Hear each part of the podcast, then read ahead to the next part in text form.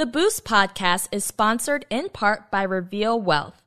Let the professionals at Reveal Wealth assist you on your financial journey. From individual financial planning, family financial planning, business planning, insurance planning, and more, Reveal Wealth's holistic approach gives you the freedom to take control of your financial security.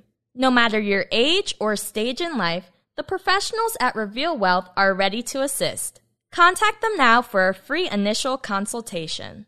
Go to werevealwealth.com. That's werevealwealth.com or call 410-928-8081. Take control of your financial security by allowing Reveal Wealth to serve you. werevealwealth.com. That's werevealwealth.com or call 410-928-8081 and tell them you heard about them on the Boost podcast. Welcome to the Boost Podcast with Kelly Leonard, the podcast providing you with immediate access to tools, tips, and tactics to boost your business and career success. Build your brand, optimize relationships, obtain more leads, secure thought leadership space, and tap into new markets. It's the Boost Podcast. And now, here's Kelly Leonard. Hello and welcome back to the Boost Podcast. I'm your host, Kelly Leonard. Today I'm chatting with Bola Adina.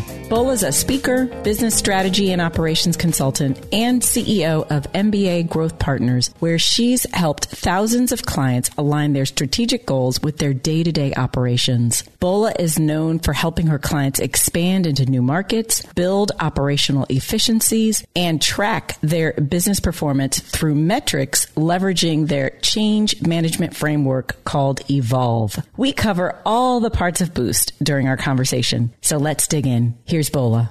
Hi, Kelly. Thank you so much for having me. It is so good to have you back. For folks who are longtime listeners of the Boost podcast, they may be familiar with the extraordinary Bola. But for those who are hearing your name for the first time, tell us a little bit more about yourself and the work that you do. Yeah. So I am a business consultant. I work with small to mid-sized organizations as they are looking to align their strategy with their day-to-day operations. So what does that mean? Um, a lot of organizations, both in the nonprofit and for-profit spaces, have ideas of who they want to be, um, maybe by the year's end, in three years, five years. So they have some goals, a, a vision for themselves. But what's difficult is um, how to operationalize that vision. Mm. so what we do is we work with executives. Um, we come in and stand shoulder to shoulder with them as they think about, you know, how to really put the right initiatives, the right systems, the the right processes, the right projects in place for them to really make sure that they are positioning themselves in the right way um, for the growth or anything else that they may be seeking. Um, so yeah, that's what we do: business advisory and operations um, consulting. Excellent. And so I know a lot of what your organization does too is navigate change management and change management um, frameworks.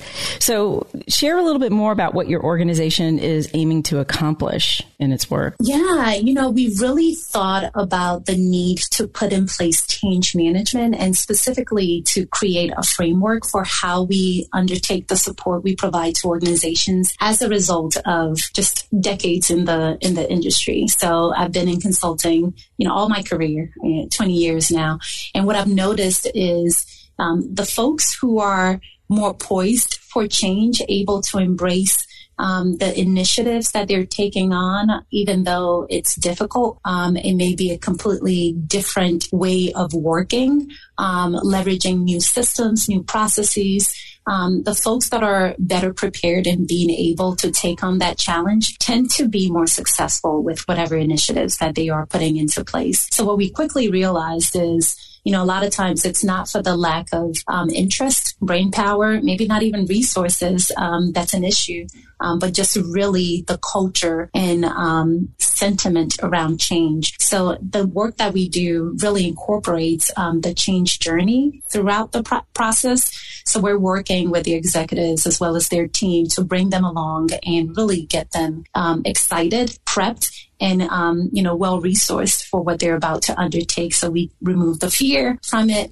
Um, the the confusion, the anxiety that a lot of times change brings, and really um, demystify the myths that may come along with you know different types of new initiative and really help organizations um, better absorb it so that they can um, be successful. Awesome. Thank you for that. And, and, it was interesting when you mentioned something about, you know, the culture for change. Um, I'd be curious to know, like, are there certain characteristics that you see are typically prevalent in organizations that are perhaps more successful in being able to navigate change and or to just have this culture for change? Yeah, I, I, I think any organization can develop the culture for change, um, but it really starts with culture, as you said. So if an organization um, becomes comfortable with, you know, discomfort, right? Mm-hmm. You know, mm-hmm. just as individuals, right? Um, whatever it is that we are looking to bring about in our lives, you know, number one, it's about that mind space that we create for ourselves. So if we generally have a culture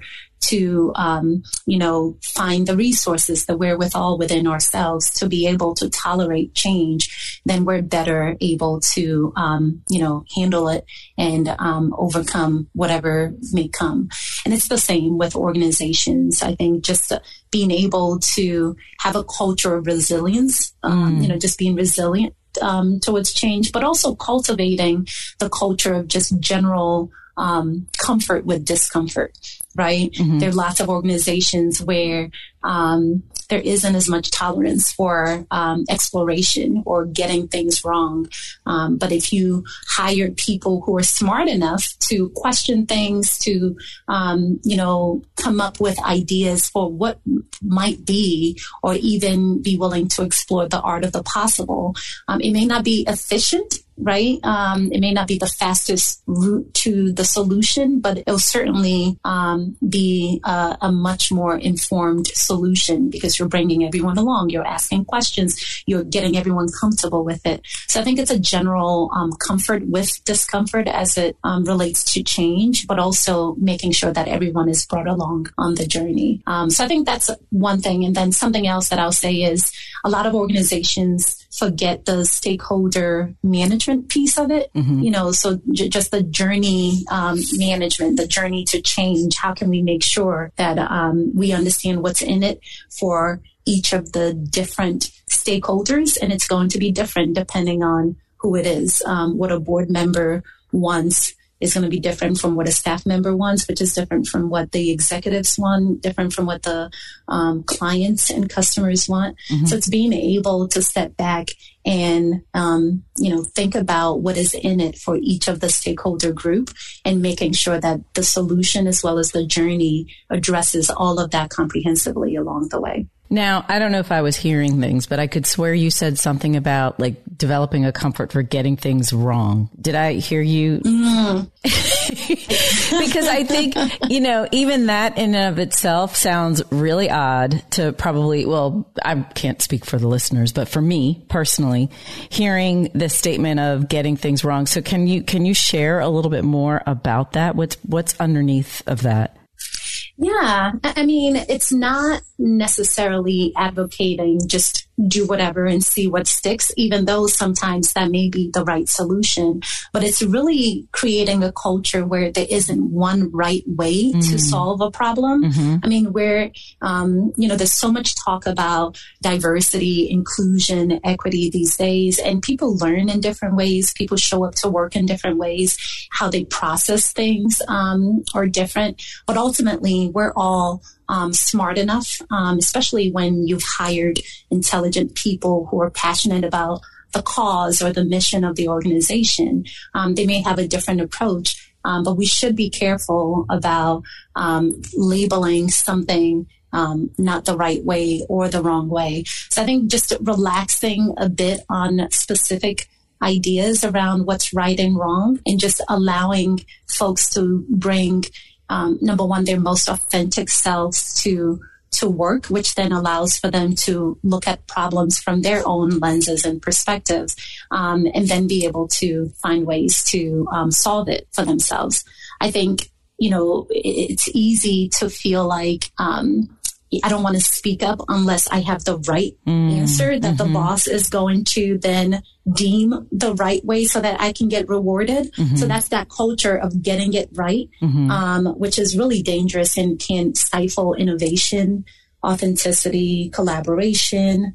Um, it just stifles a lot of things when you're so gung ho on, you know, doing it right, you know, having the right culture. So I, I think that's really what, um, you know, that notion lends itself more to is just allowing um, creativity to um, you know, to freely sort of evolve and be a part of the, the process for, for rolling out these initiatives. Yeah, I definitely appreciate that. And the diversity of thought and diversity of ideas. I, I know for, for me, I'm the type of person that I don't, you know, I know what the what is in terms of how you get there. I'm, I'm cool with like, you just figure mm-hmm. out how to get there because certainly I feel like it then empowers people and makes them have or helps them to have a greater sense of belonging that, you know, their ideas are, um, are welcome, that they're appreciated and that they're celebrated also. So right. now, and you mentioned, um, you know, the, the evolution or evolving the organization. And I know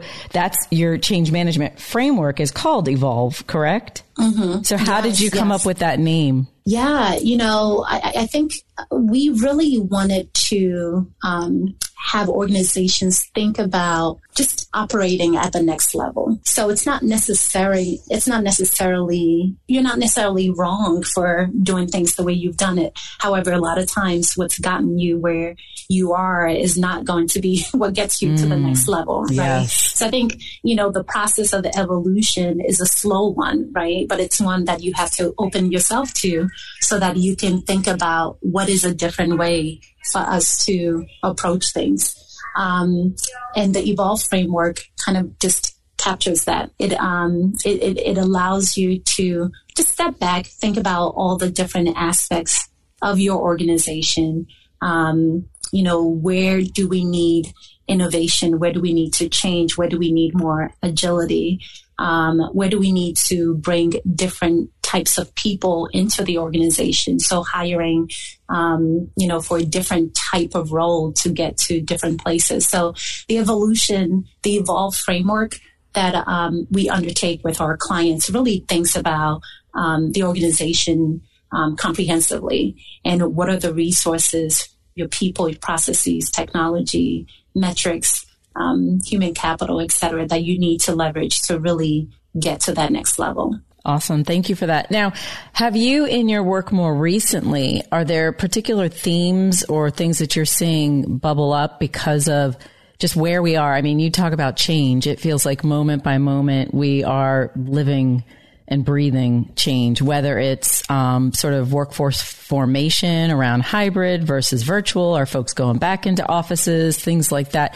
So, do you see um, particular themes that your clients are um, having to address because of kind of this new work uh, environment that, that we're living through right now? Yeah, I, I think, um, you know, speaking of evolve, right, we all have to evolve as a business community or even just as a human community, human mm-hmm. population, just how we work um, in general. So flexibility is huge. Flexibility around policies. Um, so, you know, there's some organizations who are really just um, making a decision for everyone to return to work without necessarily considering the impact on the different types of employees that they have within their workforce, right? So, um, you know, th- that type of rigidity that's worked in the past is something that organizations have to rethink now just because it doesn't always work, especially when you think about,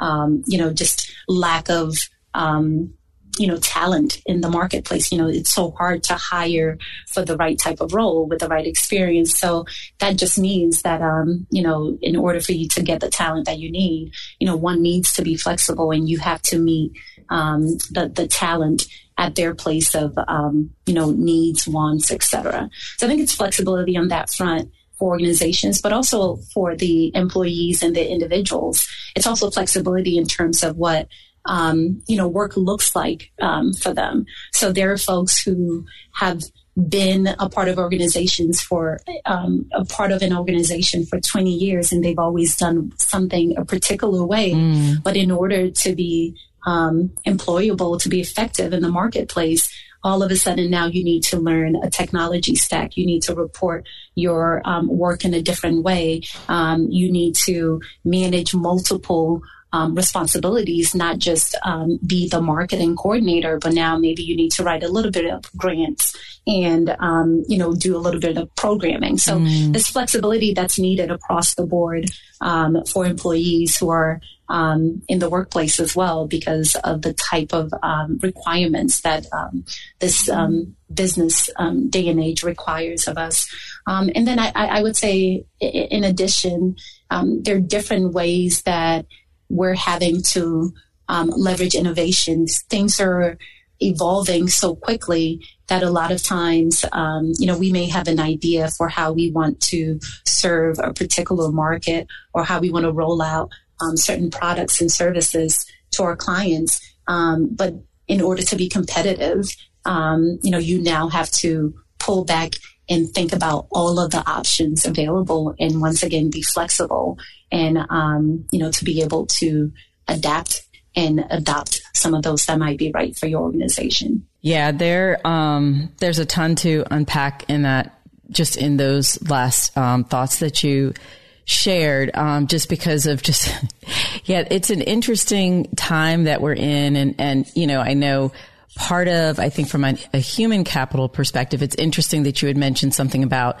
um, talent or and or the lack of talent in the marketplace. It feels like there's like certain skill sets. There's like an abundance of talent while there there's a lack in others. And so it's just this really, it's a really interesting dynamic. And I know the other thing that I find to be very interesting for a lot of employers is how do you even address um, performance and development in this environment where you've got some folks that are hybrid, some that are in person, um, some that are entirely remote. And certainly we'd like to think that all folks have a really strong work ethic, but at the end of the day, many don't. And so it's even how do you um, identify those folks who need to be either reskilled or upskilled and or challenged just in a new and different way because it's really easy to hide sort of to hide out behind a Zoom screen or to just sort of do the bare minimum. So it's an interesting time in terms of just talent and um,